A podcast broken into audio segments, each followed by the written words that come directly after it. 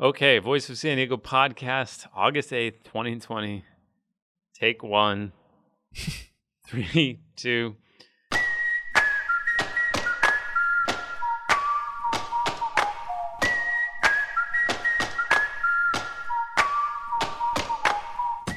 Welcome to the Voice of San Diego podcast in partnership with News Radio 600 Kogo. My name is Scott Lewis.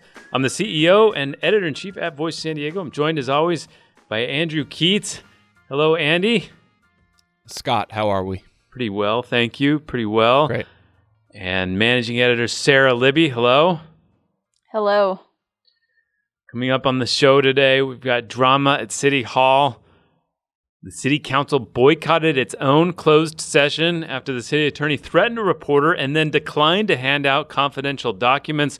We'll try to break down why that all happened. Nobody knows. it's a very weird situation. Another example of of uh, purely functional governance at City Hall. Since 2013, the San Diego Police Department and its officers have issued 83 tickets to people they accused of using seditious language. We have a story on those tickets this week and the 100 year old law that officers are using when they hear things they don't like seditious language. And for a while, we've been speculating how this dystopian future of education and childcare may play out. And now some of it is reality. Dozens of not schools are popping up and making it possible for some kids to go to what looks like school if they can afford it. And on the second half of the show, we'll hear from atmospheric chemist Kim Prather. She'll share what she's been learning about the coronavirus and how it works inside versus outside. She had to stop by Voice of San Diego at home before she could, of course, go and see, as she says, Tony Fauci. I'm just going to drop by, talk to Tony Fauci. I don't like it. It's too informal. Right? It's got to just be Anthony, right? Exactly. All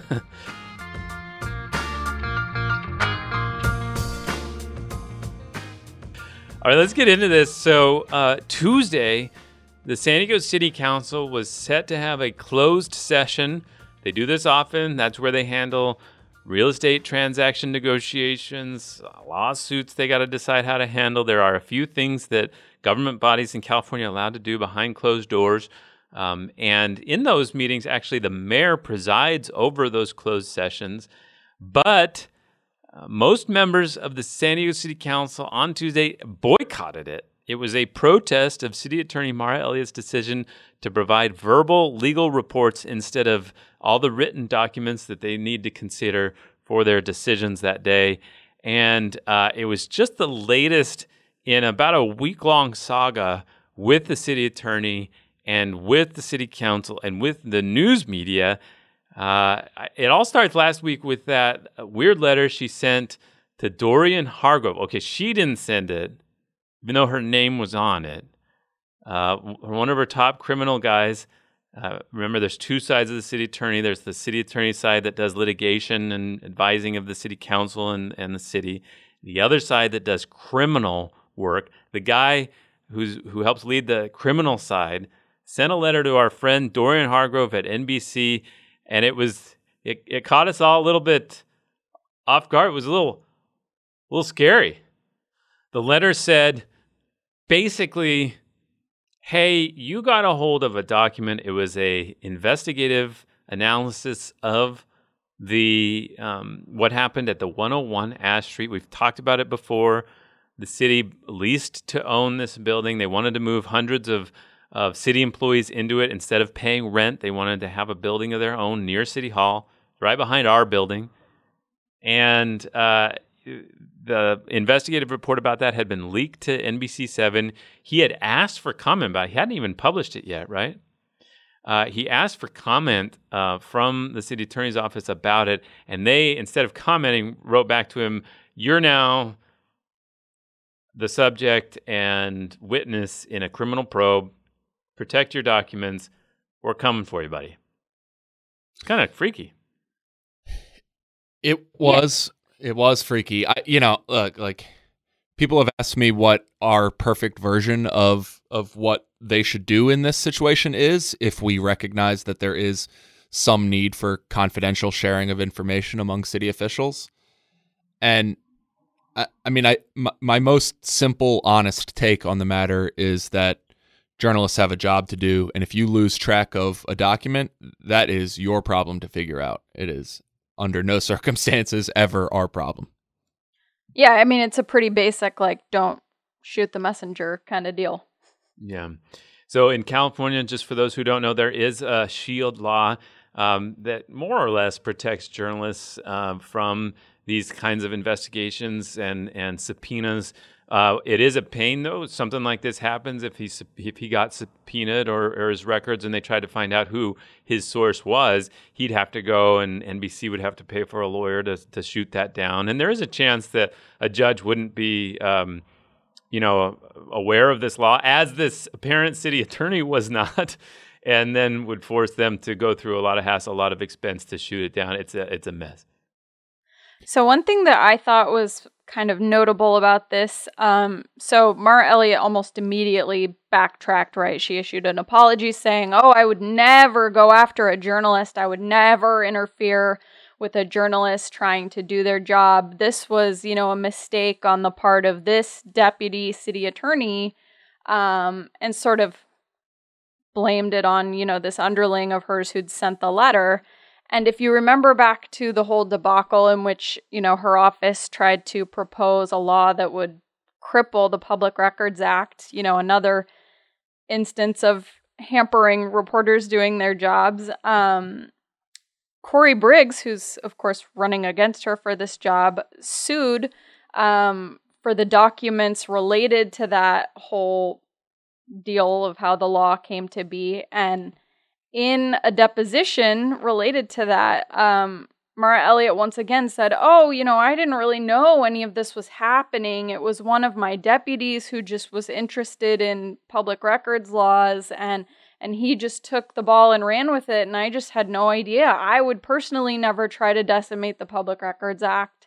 Um, so it's kind of an interesting situation of just happening to be a victim of her own employees in situations that would just happen to hamper journalists. And and and also her statement made made it seem like this was a uniquely bad situation because of the the very specific letter that Dorian received, as though uh, that was the problem, and that she was, you know, taking that back. That was a, a take backsies on on the letter. Um, but I think you know, as as Scott and I outlined in the in the politics report last week, this is a pattern of behavior with City Attorney Mara Elliott. She has demonstrated a clear belief um, that public that that she should keep a tight control of information, such that I, I you know I would refer to it as a uh, a general antipathy towards public information. Um, there was this incident instance. There was an instance with a leaked memo um, to city councilman that city councilman Chris Cate allowed to become public first by giving it to uh, the developers behind the proposed Soccer City project, which then made its way to the Union Tribune and was reported. Um, and, and then and she also the you know her her issue with the uh, public records um, law at the, at the state level in sponsoring that legislation. So I, I don't think that there's any question that this is, if not a genuine reflection of her belief system, a genuine reflection reflection of the processes and procedures she's put in place at the city attorney's office. Yeah, and I think she has, you know, if she were here, I'm sure she'd say some version of well, look, I this information needs to be private, and and taxpayers are put at risk if this information gets out. On, on the other hand, the information that came out made her and her or made her office at least look kind of bad as far as how it handled this this detail this deal. And so you can't help but wonder whether the anger and the criminal threats that come or the criminal prosecution threats that come out of it aren't a result of of that humiliation as opposed to you know this this intense focus on public interest. But that that focus translated this week. She said to san diego city council members again they meet in these closed sessions. She said you can't have access to the documents that we're going to be discussing in this closed session if you want to come to my office and read them while i look at you you can do that uh, if you want to come uh, you can't take them with you and all that stuff and so they responded by saying, well, we're not going to this closed session then. It was an incredible, I've never seen it before. They boycotted the closed session. I heard only one city council member went. Uh, Councilman Scott Sherman said, I couldn't, in good conscience, vote on important closed sessions items without having the proper time to review the backup material. Mark Kersey, if in my personal professional life my lawyer refused to give me critical documents before heading into meetings where big decisions were made, I would find a new lawyer. And then Monica Montgomery and Vivian Moreno put out a, a seething memo about what had happened. Andy, you have it there. She did put out a statement, and, and that statement really says that uh, that the the leak is a cause for concern. Um, however, it's an assault on the roles and responsibilities of council members for the city's attorney's office to only offer verbal briefings. Now, so that is a very specific procedural concern and a, an issue she's taken with this action about uh, closed session. But in in her other Twitter account where she voices her unofficial statements, Councilwoman Monica Montgomery, I think, was quite a bit more direct in saying the same attorney who told the public bad decisions are made because council members don't read would not provide written material for closed session. Now, here's where it gets really interesting. With 101 Ash as the backdrop, there's no way I'll make decisions for the eighth largest city in the US without the necessary documentation. That that clause with 101 Ash as the backdrop, I see no way to read that other than you have already given us bad legal advice on this project and I'm going to need to have some receipts handy if we're we're going to make continued decisions on this matter based on your advice. I think you know um, what I, I found it odd that she's projecting at least the city attorney's projecting at least ownership over this 101 Ash Street debacle. You know, she was not the city attorney when the transaction was made. Uh, right. Later, of course, with some of the the fallout from it, she was. Um, and and it seems like something she could easily uh, deal with a lot better, a lot more clearly. But now, I I don't know. I've seen some controversial city attorneys in the last 17 years in the city of San Diego, and I have not seen uh, one that's lost the council to this degree before. Uh, even uh, uh, Mike Aguirre had his had a couple friends for a while. Like I, I, I feel like she's lost every single one of them. Um, and yeah. and it was played out. You know, they put a, a measure up. They were going to put on the ballot that would strip her of most of her responsibilities as an elected official, not necessarily her, but the city attorney and um, it it was heading towards getting on the ballot. But Mark Kersey said, uh, City Council member Mark Kersey said it didn't get on the ballot because the deputy city attorneys uh, were able to delay it enough in labor negotiations, and now it's not going to be on the ballot. He said it'll be back in 2022. Back in 2022.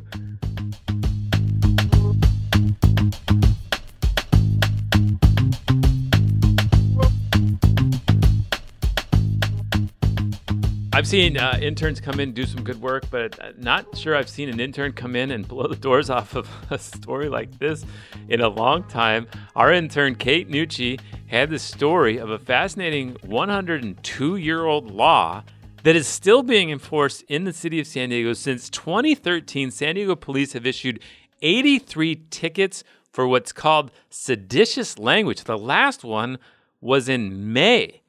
Uh, in her reporting, Nucci found an example of one man who got a ticket downtown because he was singing rap lyrics. Now, they weren't the most friendly to the police, it sounds like. But seditious language is generally defined as speech that aims to overthrow the government. 83 tickets. Yeah. I think that there are two really important points with this story. Um, and it's kind of gotten lost in just how insane this all is. But so having a law on the books banning seditious language is on its face unconstitutional. So you can try to invoke revolution all you want. That's constitutional. Um, and yet, she seems to have found that for the most part, that is not at all what was happening when these citations were issued. You know, to the degree that to the degree that there's any details about them, it looks like what happens is people were swearing or offending a cop somehow um, and not talking about sedition in any way. And so it's just like a one two punch of the law is not legal to begin with, and then it's not even being enforced the right way if it were appropriate. Well, it's like it's like um, this guy pissed me off, and this is a handy way to provide an infraction to sort of document that and, and get that uh, enforced. Exactly. If you if you're being rude to a cop, if you're you know telling him to fuck off or whatever, you can bleep that. Um, that's not illegal. It, um, but it's being made to be by people who, you know, these infractions, again, are things that don't uh, require you to have a lawyer to defend yourself. And so I think the result is just a lot of people don't know what their rights are and they're just forced to pay this fine. But what's wild is at with 83 tickets, which is is quite a lot, that is a number that suggests the police are a- aware, whether they're being told through training or whether they're telling one another that this is a tool available to to them if somebody out on the streets is sufficiently upsetting. Absolutely, and um, we've found that it's a number of different officers who are writing these tickets, and so it's not just you know like one officer went and found this and and wrote fifty tickets because he thought it was the right thing to do, but it does seem like a, a more widespread strategy given the number of officers and the number of tickets involved. One of the things that was interesting about this is nobody seemed to know about it. Uh, the, right. the, we asked the cops to It's talk about at, it. at at at 80 tickets. It's like right in this this netherworld where it's clearly a problem. It's it's it's happening enough that it is a, a problem and it is and police officers know that they can use it, but not so much that people had figured out that it was happening. So the Right. the police department uh, refused to comment on it. An ACLU attorney said it seems to be highly unconstitutional, and uh, it just it, it broke the internet. There was a lot of discussion about it and a lot of tension. Uh, great job to Kate. Of course, our history man Randy Dotinga got excited to to say like, "Oh, I know where the law came from," and came in with a a great uh, explainer about. San Diego's own weird history with free speech uh, in the in the nineteen in the teens. Uh, in the last century, there was a lot of hostility in the streets in San Diego uh, about free speech. There was a free speech zone uh, that was uh, that was a lot of you know wobblies and anarchists and stuff uh, speaking out, and the and the, it was prohibited by the police and by the city leaders, and that got to be a big fight. And then, of course, during the uh, last p- pandemic, there was a huge fight about free speech, and that's when this law came in. So one thing um, I just want to point out about Randy's story as well is that he also talked to law professors, and they were just so unequivocal. And oh yeah, that's unconstitutional. You can't do that. Um, so I don't know of anybody who has said like this is even a maybe. it's really yeah. just no, and, like and we everyone who has a legal background is like, oh no, that's blatantly illegal. And, and we joke, but like these people are paying fines or they're getting saddled with collection agencies or something uh, for for like what it seems blatantly unconstitutional. Right, and uh, you know, you mentioned the the man who was singing rap lyrics um, on his way to his car. Um, she found another ticket, went to somebody inside their own home. I mean, just imagine being cited for the words you say inside your own home. It's really scary. Yeah, that story, as Kate said, came. They were looking through data about misdemeanor, about infractions, and that came up. And she asked for more, and um, and just discovered it. That uh, you never know what you're going to find when you pull up some uh, data. So great job to Kate, and check that out at voicesandiego.org.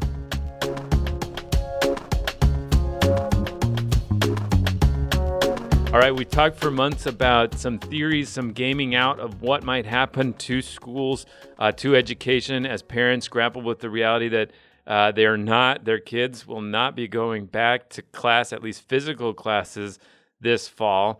And it's it's happening. Some of the things we thought they're happening. Um, the uh, there are there's now an explosion of sort of pop up private options uh, coming out, uh, proliferation of different things that parents can choose from to send their kids to what looks and feels like school. So uh, here's a here's one the school gymnastics program, a gymnastics uh, gym in Santa Marcos has announced that you can do school there, your your distance learning and some some gymnastics. So school gymnastics, which which sounds awesome, by the way. oh, it's very funny that you said that because I when I first saw it, I thought the only person who is so enamored with combining two words is Scott is Scott Lewis. So it's very funny that you independently were like, "Whew, school gymnastics, uh, a real wordsmith over there." uh, then uh, I really started to get interested when we we heard about the Jewish Community Center uh, they were doing a full day uh, offering, and you know where they would guide people through their distance learning. And Will Huntsberry pulled all this together and, and found even some more. He found Coronado, Coronado Unified School District is going to contract with the Champions After School Program. It's going to provide this childcare and guiding for distance learning on campus.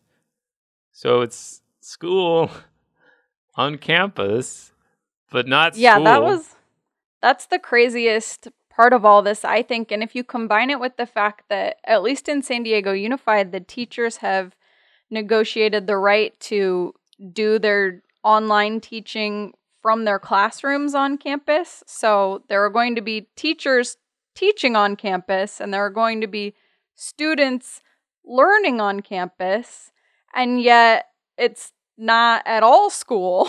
yeah. You can you can have there was we talked with a gymnastics company in between those two people. Right. Yeah, well, collecting and, money, and that's the key is that uh, it looks and feels like school, but it's two hundred bucks a week at least, and obviously not everybody can afford that. We've all been waiting and watching for the big one, in my opinion. The YMCA serves tens of thousands, hundreds of thousands of people in San Diego if they open an option for all day care and school, you know, distance learning guidance, game on, man. This is game on as far as like it's going to be crazy to watch so many different options. Now there's a couple rules. They they have to be licensed childcare providers. So it's not clear that the gymnastics programs qualify can can pull this off. But you add to it what we've also heard which is happening which is uh, just a huge proliferation of these pods. So we're getting uh, asked every week about being in. What are you doing? What pod are you joining? You know, we're hiring a teacher to do this and this uh, for these families. Uh, what are you? Can you guys join us and share the cost of that? Well, that's kind of technically not allowed right now. Like you're not allowed to gather people like that uh, unless you're a licensed childcare provider. Um, and then there's the issue of like in my head, like one of the interesting points, if you hire a full time teacher whom you're telling what to do every day, uh, you're telling them when to come, what how to do it. Uh, that's an employee, and that means there's healthcare responsibility, there's work, you know, uh, compensation. There's uh, there's the workplace injuries. What if they get sick? There's lots of, and then what about like special ed? There's so many questions that start uh, coming up. But uh, just incredible developments in that. Uh, Will, I think, rightly focused on some of the inequities that this obviously would expose or exasperate. Uh, spoke to a um, uh, uh, one academic who said it's deeply disturbing. We may get back to school and find that the gulf between students who had these opportunities and those who didn't is greater than ever before. I mean, I just my head's just exploding. You can't have school and you can't have gyms open right now but if you put them together, you can have schoolnastics. it's just insane. It's uh, it's it's crazy. Um, now I guess one question, uh, and this wouldn't be any sort of systemic fix to the inequity issues. Are there organizations that are proposing to offer this charitably, or or or with some sort of uh, public funding provide well, that's why we're all kind of watching the Y because if the Y gets into it, they do have some of those programs and and mm-hmm. would ostensibly make it available to a lot more people. And there were some ideas. There's also these this weird like GoFundMe trend going on, like some of these white parents that are like, "Oh, I feel kind of bad. Let's set something up for somebody else too," um, and that's that's awkward. It's like Yeah, it feels very patchwork. Um, I think there's a push to have some churches be involved, at least in places like Los Angeles, um, but it's all just very scattershot, and like the burden is on individuals and nonprofits um, as opposed to like the government. Yeah, I mean, and how long could that be the case? It, like, if if if this situation persists for for weeks or months, is are city governments, county governments, school districts really going to take the position that that they've set the boundaries around when school can resume and and they're no longer involved? They don't know that you know that this this new ad hoc system can crop up, but they don't need to provide funding or guidance or you know at regulation yeah well so imagine if we start gaming it out like let's let's game out a backlash for a minute a, a backlash to me it takes the form of teachers and teachers unions seeing this as a kind of scab movement frankly you know like if you think about what's happening a lot of them are reluctant to go back into the classroom so I wouldn't call it a work stoppage or a strike necessarily, but they are saying it's not safe to go to work and we don't want to go to work until this or that happens. That's not unlike a work stoppage for better or different benefits or, or protections, right? And so if you have a system come up that, that actually replaces that and in many cases pays sometimes credentialed teachers to do that work, you can see a, a backlash in the sort of non-legal way of like a, a, a shame-based one maybe. But then a second type of backlash i think would be to use that power that anger that leverage to maybe try to crack down on these child care laws that are, are being sort of expanded to accommodate this not expanded but the, the definitions of them being tested and so then you see on the other side I, the only way i can picture a backlash would be a, an actual crackdown on child care which is available right now, which would then threaten the childcare situations of literally tens of thousands of more people. So it's just, it's bananas. Well, so uh, we're going to be talking about all of this. April 12th, we're hosting a virtual town hall. We've got uh, San Diego uh, Unified's trustee Richard Barrera is going to come on and grapple with some of these questions. We've got the Jewish Community Center, the Lawrence Family Jewish Community Center, uh, leader. She's going to talk about um, what is uh, what their program is going to be, and a few others to handle some of these inequity issues, but also just what is going to happen. Teachers, parents, uh, students are all on the edge. You know, I think we've been kind of it's it's summertime. We're not supposed to be in school in some cases right now, so it still hasn't hit home just how big of a deal it is that physical schools aren't open. You can sign up to be a part of that discussion at voiceofsandiego.org slash events. That's voiceofsandiego.org slash events.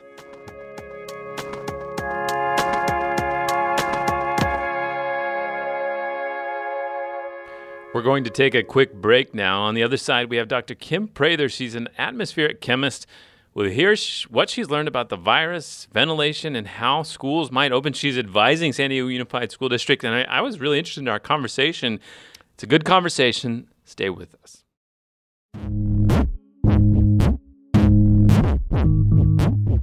This week I was able to chat with Dr. Kim Prather. She's an atmospheric chemist at UC San Diego and Scripps Institution of Oceanography. She wanted to obviously come in and talk to us before she went to talk to, as she says, Tony Fauci tomorrow, or I guess today as the recording happened. So, uh, you know, we're a big stop on the on the COVID uh, tour of, of, of um, academics and experts. Uh, very interesting interview. She is advising schools about how to open, and she helped us understand some very basic facts more clearly than we have at any time. So stay tuned, it's a great discussion.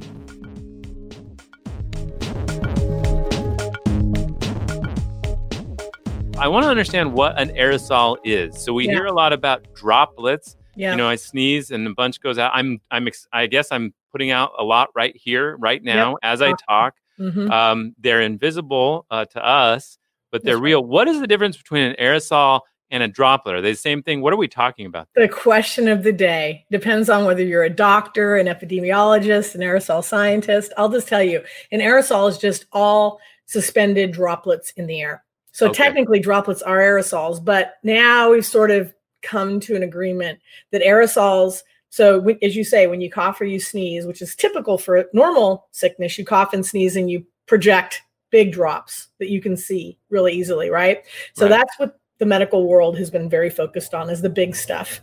And that's where the six feet came from, because those really big things will fall to the ground. Aerosols don't behave that way. They will follow the air and they will float in the air, particularly indoors, for hours. They're much tinier. As you say, they're invisible. You can't see them. And so, and there's many more of them, I will tell you. For this virus, they are playing, we think they're playing a key role. They can't be ignored anymore. And why we think that is because up to half of the people who are sick don't know they're sick. And they're walking around and they're not coughing and sneezing. If you cough and sneeze, stay home, right? But these people think they're fine. They have no symptoms. They're just spreading it for sometimes two weeks. They're infectious and they're just breathing out aerosols when they talk. And so that's why bars and restaurants, indoor locations, churches are so dangerous right now, is because without, if you don't have adequate ventilation. So, one of the sort of lessons is to have better ventilation. This is why masks are so important. Masks largely are important for sort of wearing to block what we call block the source. So, if you are sick and you don't know it, you're protecting others. They also will protect you. Um, they go in both directions, but they're largely sort of cutting off the aerosols from getting out into the air and floating around. You're, uh, I follow you on Twitter, and um, what's your uh, Twitter handle, by the way? Great follow. Yeah, it's a yeah, it's K Prather at K Prather eighty eight. Okay. Yeah. Uh, follow uh, wonderful discussion, but I did pick up that there's a really big debate in your world of science and scientists who are studying this virus about aerosols. I thought it was uncontroversial that me speaking like this, and if you were across the table from me here, that we would be in trouble of sharing this this virus back and forth. Um, but apparently, that debate about whether it's in the air and can get to somebody else is actually still going on, right? Yep. It And wh- absolutely is. What is the what what is the contention on the other side? You're on the side that says yes, absolutely. You sing in a choir, it can go up, it can go through the ventilation system and come back and get you right, get somebody else right in the eye or in the nose Yeah. and, and infect them. What's the other side saying, and what's the resolution? You said there's a compromise at the moment. Yeah. So the other side, the WHO, was a big part of the other side. that, yeah. And now, I, I, by the way, I'm doing a debrief for Tony Fauci tomorrow on this very topic. So Okay. it's hot and it will change. Hey, Scott Lewis, then Anthony Fauci. yeah, it's a normal progression. Yeah. Yeah, I talked. I did another one this morning, so I'm just on a roll right now. I'm practicing this on you. Let's see if you get it. All right. See if you understand. See if you agree with me. So Okay. WHO says that. So what it is is it's just it's a disagreement over what is a droplet and what is an aerosol based on size. That's the simple answer. So the WHO says that everything at five microns, which is really small, um, and above will settle within a meter, right? And that's a droplet. But the reality is, aerosol scientists like me that study particles know that that's not true. And even, as I say, this all sort of started where Tony Fauci said something about, oh, if they're above five microns, they'll just fall, but they don't. So the actual cut should be 50 microns, five zero. And so those, if it's 50 microns when you spew it out, it will fall fine. But anything between say one and 10 microns, which is produced when you speak, not when you, it's not as much when you, you know, there are produced when you cough and you sneeze. But again, this disease doesn't have as many coughers and sneezers walking around. So it's from speech that's really important. And that's where you're just getting this massive amount of these light, airy aerosols that can just float in the air. And so the, the battle is over what you call them. So when we say it's airborne, and they also don't like airborne. That's another word I'm not supposed to really say. Oops, I just said it. But you know, they're in the air, and I explain things to the public all the time, and they're in the air. And people say, "Oh, it will create fear." Well, it it doesn't. It hasn't created fear because it, it's a solution. It's such a fixable problem, and that's what I'm going to be talking to Fauci about tomorrow. It's actually related to schools. Ventilation is everything, and you can filter these out with masks and standalone HEPA filters, and there's just such good solutions. But if we keep pretending that they're not there, that you know, there's going to be a lot more deaths. So if you're so if you're correct, what you're saying is um, I am correct. Yeah, yeah, sorry. So just to, I'm trying to say. So the next step in the logic is that if it is airborne and it can travel farther, then the key is to address it, as you said, with ventilation, with uh, with masks, protect people, protect them from going sp- spewing all these things out. But then to also once they're out, to what spread them the out air. into Wait, the outdoor is much safer than indoor because there's just so much clean air. So it's like they say it's like dropping a drop of dye into a swimming pool. You know, Right. that kind of dilution happens to aerosols outdoors. So if you can just bring out as much outdoor air in as you can. Unfortunately, one of the things I've learned, because I've learned a lot about ventilation lately, um, is that the buildings, remember when we sort of went over, we had these energy crisis, we went to LEED LEED buildings, that's sealed. That means we're not bringing in fresh air. That's recirculated. These can just recirculate. So that's not going to be enough. And so then you have to filter the air using the right filters, these MERV filters, MERV 13 and above is what they're recommending. You have to do the right number of air exchanges per hour. But like for classrooms and older schools, and they're going to be more challenged. And so there are now becoming some, and I'm happy to talk about that. There's some really nice solutions for cleaning the air in a classroom. Um, but the bottom line is, you know, filtering the air or at least bring opening the windows. The cheapest way is to open the windows, open the doors, and we can do that in San Diego or eat outside. You know, or go outside, right? or so go outside. Yeah, yeah, so so let's take my school for example. Sure. Very very old, um, but they just installed, literally just installed air conditioning. Yep. Um, Yep. Now, air conditioning bad or air conditioning good? Not good. Bad. It's, It's not good. It's ah. recirculating. It's recirculating things. We don't know. Here's the deal. They, the virus really, it's better to bring in clean air. And that's not what air conditioning does, right? So if you, but, but also keep in mind that we don't know, like if it gets sucked into an air conditioner and churned through, does it stay alive? We don't, nobody knows that, right? So maybe I, but it, I doesn't, it's much, I will just say it again, it's much better to have clean air from the outside. Yeah, nobody knows. Nobody knows if it dies there, but they know that if it was outside, it would dissipate uh, Yep, a lot do better. know that. Oh, So you- fast, really fast. Mhm. Okay, so when a school, so you you mentioned that there are there are ways to uh, address it, to clean the air, or to um, you said HEPA. What's that? The HEP. HEPA. Yeah, it's just a high efficiency. I don't know. It's a high efficiency particle filtration system, and they're really simple. But they just there are certain types of filters that take out certain. They filter out, remove from the air certain sizes, and it turns out this virus is is about a micron. The when it from speech, that's very different than a cough, which are much bigger. But the stuff that floats is about a micron, two microns, sort of in that range. That's the stuff that builds up indoors for sure. And that gets filtered out like 99% by a HEPA filter, no problem. And so, you know, that that's what the HEPA filters do really well. And they're ones that they're putting in the HVAC systems in buildings are called MERVs, similar, but they, you know, the higher the number for the MERV filter, the better, the smaller and the more particles that they filter out. So if you're you are advising schools, and um, and if you're at if they're saying what are the two or three things we could do right now to um, make schools safer, you would say, let me guess, wear masks. Everybody wears masks, Indoors, masks at all times. No such thing as social distancing indoors ever. right? That's my big rule. Yeah, Mhm. like if you're indoors next to people, wear a mask. Yes. That's it. There's Yeah, no question. even if you're like six feet away and you go, "Oh, I can take it off," don't tell kids to figure out how far they like. no, No, wear no. a mask inside. mm-mm. That's Yep, it. yep. All right. And then the second thing I think you would say is go outside as much as possible. Mhm. If not everything outside. Yep. Yeah, and they want masks. The kids, they really want mask breaks for the kids and stuff. Yeah. I'm like, take your mask breaks outside. Yeah. You know? Okay. Mhm. Eat outside. Eat outside. these- You have to take your mask off to eat outside. Sorry, I'm cutting you off. Go ahead. No, no. Uh, mask break is a new Yeah. term in this. Yeah, it's a new one. crazy it's in world my, I it's in my documents. It's in my documents. Yeah, I didn't make it up. yeah. I'm loving talking to you, by the way. This is great. All right. And then the third thing I think you'd say is get one of these HEPA filters for every room. Yeah, you know, so it turns out this, so yeah, so you hope some of the schools, our school district actually has, I found out, you know, the San Diego Unified actually has some funds to do quite a bit if we tell them what to do soon enough to retrofit to make the air cleaner. So there's more extravagant, more expensive things. You can also kill it with UV light, certain types of UV light, putting that in the ducts. So there's all kinds of tricks you can use to take this out.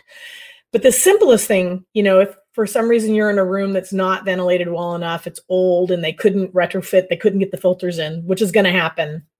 They're not going to be able to rebuild those in however many weeks or months or whatever. So what I recommend for people like that is to, you know, get a standalone, you know, get a standalone air filter for your room. And, you know, some places again aren't it's not accessible to everybody sometimes. And so I just today spent a chunk of time getting input from people and looking at results from they made these DIY the ones you build. So you buy a MERV filter, you tape it to a box fan. It's like 30 bucks. It's on there's a YouTube video and the particle counts just go away. And it's as good as my $1200 one that I have in my house. So, hmm. you know, it, it's really pretty easy to filter this out. So that's why we just got to get acknowledgement of it. Uh, I hope some people are watching this. Let, let's. Uh, we have one question came in. Uh, somebody's playing scientist here in the comments. Uh, doesn't ionizing particles or particulates cause them to clump and gravity acts in them? What does ionizing mean? Is that is that true? Is, there's like a you can charge you can charge the air and they'll pick up a charge and they become sort of they can become stickier but when you ionize air you also form a lot of ozone which is not healthy to breathe so i that is not something we we recommend we're much more um, from an air quality perspective more inclined to just get rid of the particles with a mechanical filtration either filters or masks is, is better Okay. Um, if you're out there, if you have questions for how this virus spreads, about aerosols, about what teachers, students, and principals and parents can do to make their areas uh, safer. Uh, so, what have you actually talked to San Diego Unified um, uh, lately? What are those conversations like? Uh, they're just trying to figure out how to open when it can open, sort of the most safely. Um, one thing, you know, you know, the air thing is the part that is kind of, unfortunately kind of the the I would say the they've got the least guidance on. There's not a uniform plan for schools anywhere, um, unfortunately. So we're just trying to, do, you know, we will. San Diego Unified will be safe, I promise, when you go back, because I, you know, I this is my and I'm going to help, right? And there's other people that are going to help. And so I'm talking to all the other people that are helping all across the country reopen schools and what they're doing and what they're recommending. So, you know, that's the biggest thing is just how to how and when to open safe. And um, the other thing I will say is just a little plug to the public that if people would just listen to what they're being told in terms of, you know, staying home as much as you can, wearing masks when you're out, you know, social distancing. I mean, I hear people will say, oh, masks are taking away our freedom. It's quite the opposite. Masks actually, if we wear masks, we can go out. We can get our our lives going again. Masks, I call them masks are freedom. Actually, they're a little inconvenience. They're getting some nicer ones out there now. We're trying to get better materials, and we're going to have them for a while. But if we keep delaying, if people keep balking, it's just gonna we're gonna sit here for another five or six months. It won't go away. But we have the power as a community to decide look at other places that have done it, like New York. They all decided as a community, we're in it together. They had to see a lot of deaths. I don't want us to go through that to believe to believe that you can. But New York did it. Asian countries like Taiwan. Taiwan has is 24 million people compared to New York, which is 20 million people. Taiwan had seven, seven deaths, 400 cases. They wore masks. They never shut down their economy. They never stopped. So it's like it's not it's a no-brainer and people around us have been successful at it. We don't have to, you know, I'd rather have us re, you know, do the part that works and then there's models of why it works. So if we sooner we do that. We just say we just started today, everybody in San Diego just said we're in this and I do see it's getting better, which is great, right? Maybe about 8 weeks we estimate that it would be so much safer to open schools. So like we can either make a plan now and force our ways way back into schools, you know, and then probably have it not work so well because there's still quite a bit of community spread here in San Diego. Or we can just buckle down and do the right thing and open schools safely, much more safely in eight weeks. So, what that means is that people have to be happy with dining out. We're in San Diego, it's not that bad.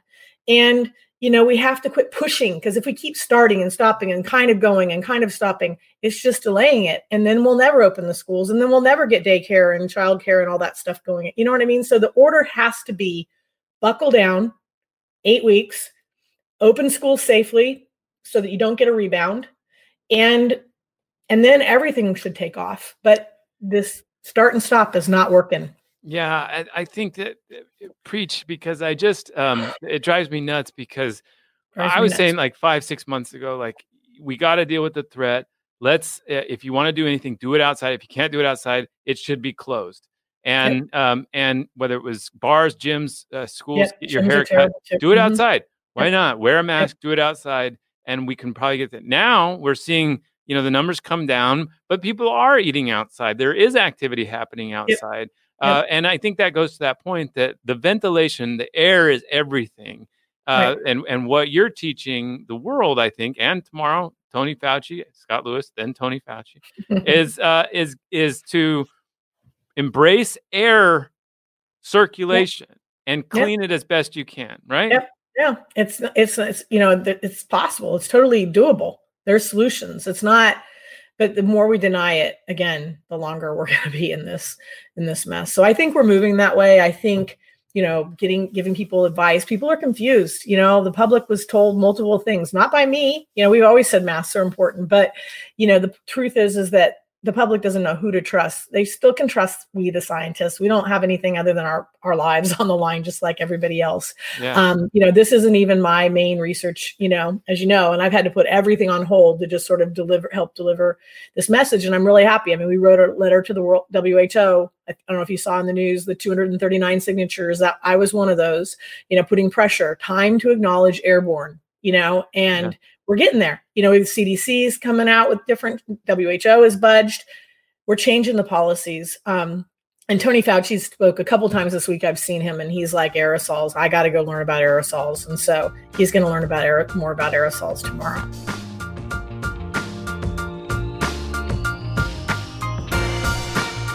That was Kim Prather. She's an atmospheric chemist. This interview originally aired on our live stream video series, Voice of San Diego at Home. It streams every Wednesday and Friday at 5 p.m. You can watch all of the episodes from that series at voiceofsandiego.org slash at home. It's uh, on YouTube, it's on Facebook, it's on Twitter and Periscope, and LinkedIn now too. But you can also just see it on our site at voiceofsandiego.org slash at home.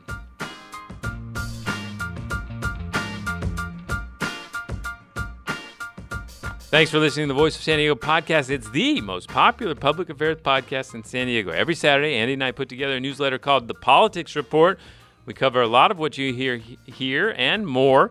Get that at vosd.org slash politics. This week, we're going to be going through some of the money totals, the fundraising totals so far that we have. Interesting stuff.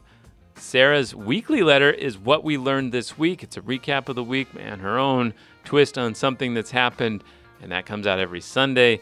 Subscribe to her newsletter at vosd.org slash this week. I'm Scott Lewis, CEO and editor-in-chief. Andrew Keatts is assistant editor. Sara Libby's managing editor, and this show is produced by Nate John. Thanks for listening. We'll talk to you next week.